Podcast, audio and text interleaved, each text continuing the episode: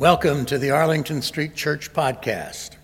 Boston Sanctuary since seventeen twenty-nine, Arlington Street continues today as a gathering place for progressive people of faith in the Boston metropolitan area and beyond. Please visit A S C Boston dot org for more information about this historic Unitarian Universalist congregation. We're located at the corner of Arlington and Boylston Streets in downtown Boston, Massachusetts. Arlington Street Church, gathered in love and service for justice and peace.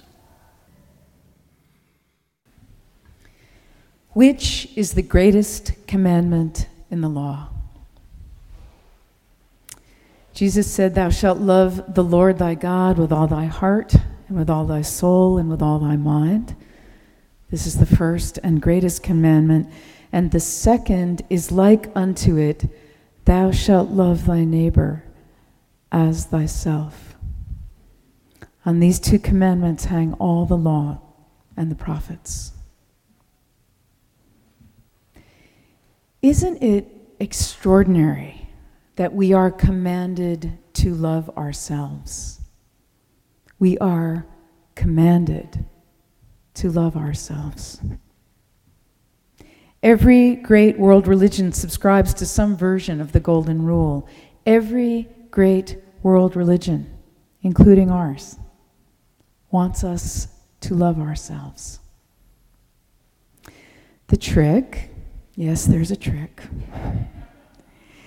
is to understand that there really is no giver and no receiver. Each is the giver and each the receiver. To love our neighbor is to love ourselves. To love ourselves is to love our neighbor. In the Yamana in Inuit initiation ceremony, the ritual in which a child becomes an adult, the adult says, "Do not seek to benefit only yourself, but think of other people also. If you yourself have an abundance, do not say, 'The others do not concern me. I need not bother about them.' If you are lucky in hunting, let others share it. Moreover, show them the favorable spots where there are many sea lions. If you want to amass everything for yourself, other people will stay away from you, and no one will want to be with you. If you should one day fall ill, no one will visit you, because for your part, you did not concern yourself with others." The Yamana do not like a person who acts selfishly. In their culture, to love others is to love oneself. It is literally an act of self-preservation. Preservation. What if we choose to believe that that's true for us too? What if we choose to act as if that's true, that it's true? As Caroline Mace, the author, writes, "Generosity is not a way of life, but the way of life." I like to say, believing is seeing. When we delight in helping, our lives will be enchanted with self-love. When we give without expectation of return, when we do good for the sake of doing good, our self-love is strengthened. By self-love, I don't mean selfish love. Selfish love is a dead end. The love to which we are commanded in the Great Commandment is a kind of love of which the Quakers say, way opens. Way opens.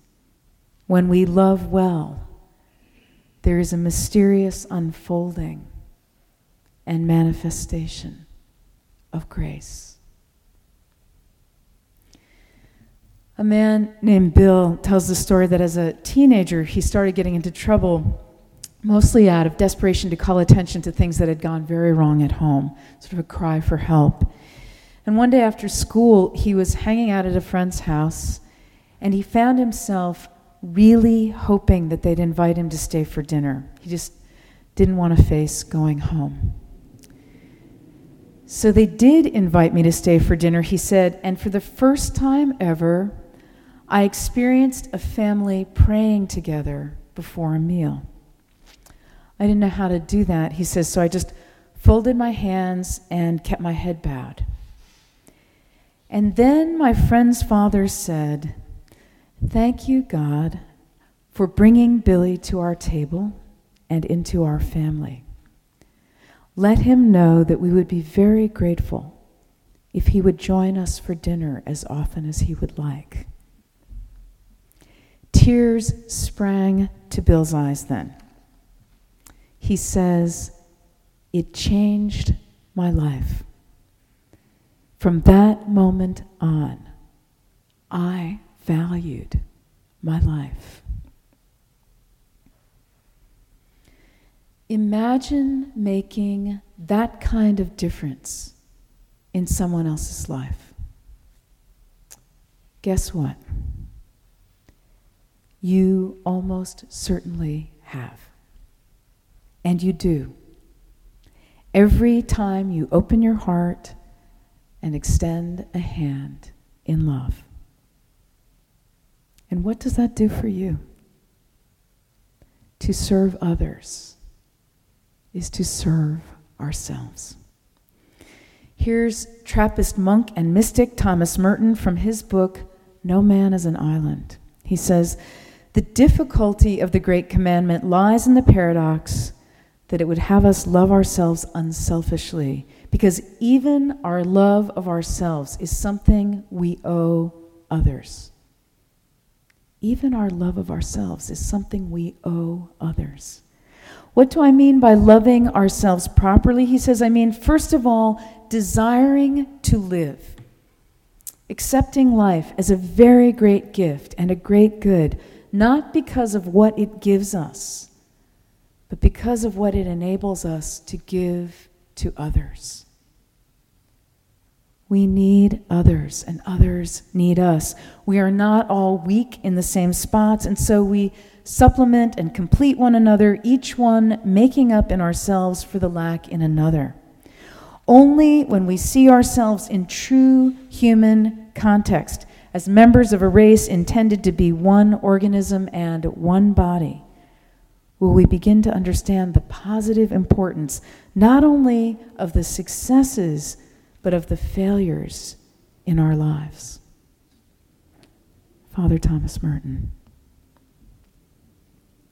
Self-love does not necessarily come before loving others. For many of us, it's much harder to love ourselves much at all, let alone in the way we love others.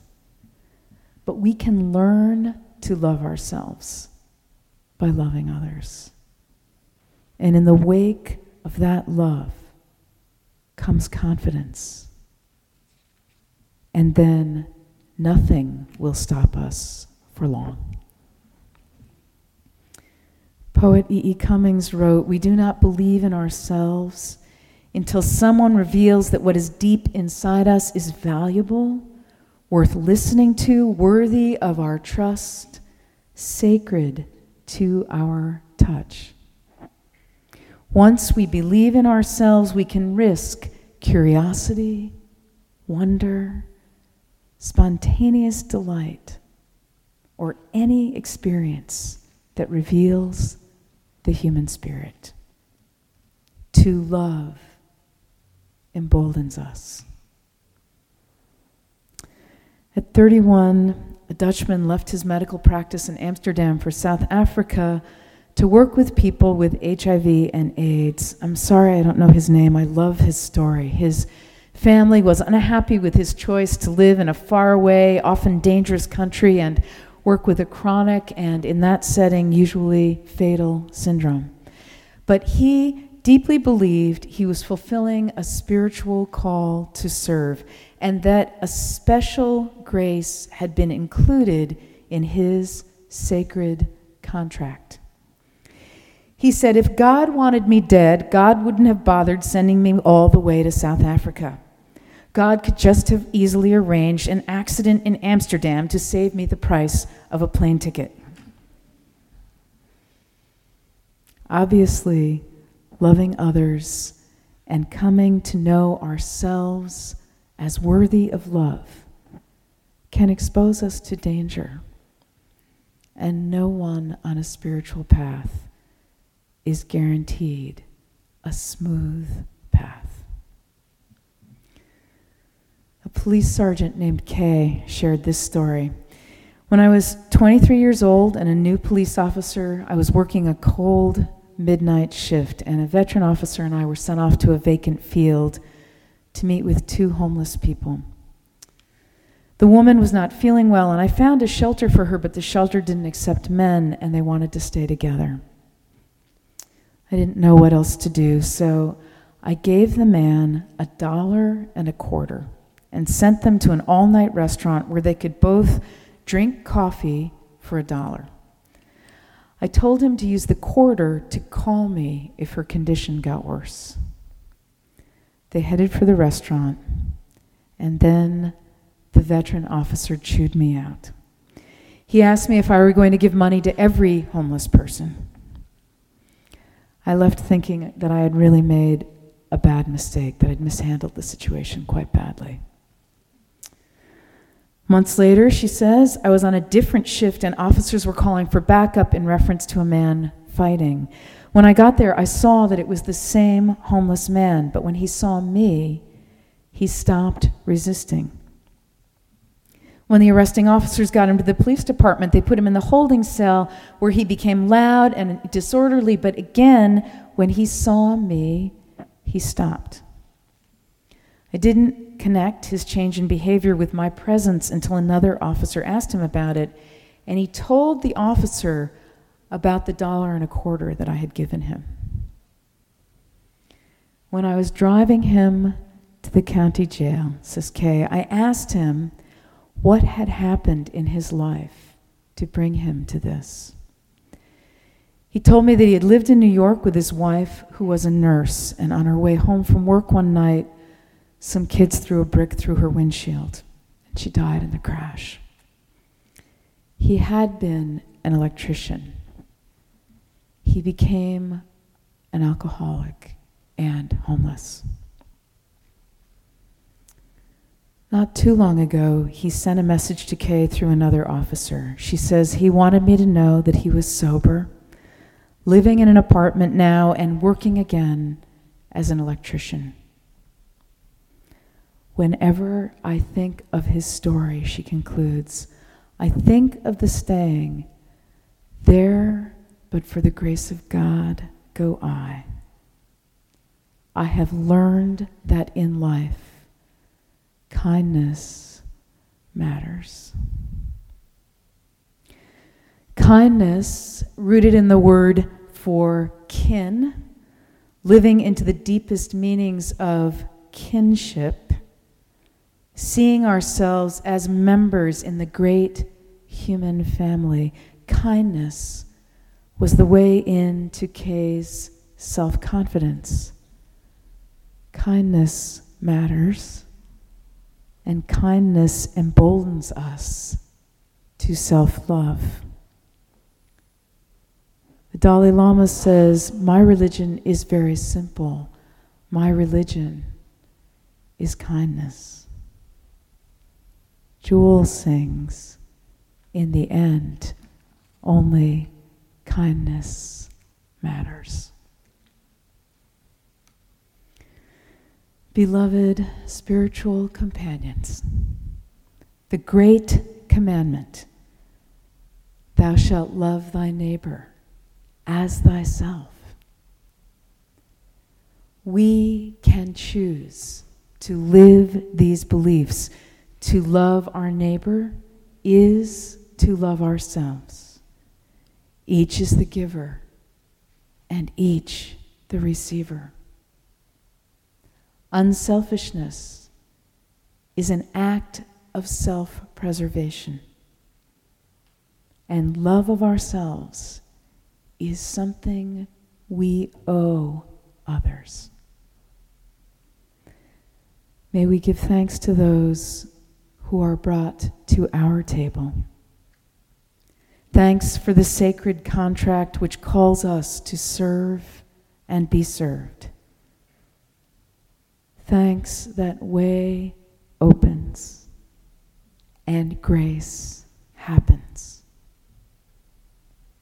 May our religion be kindness.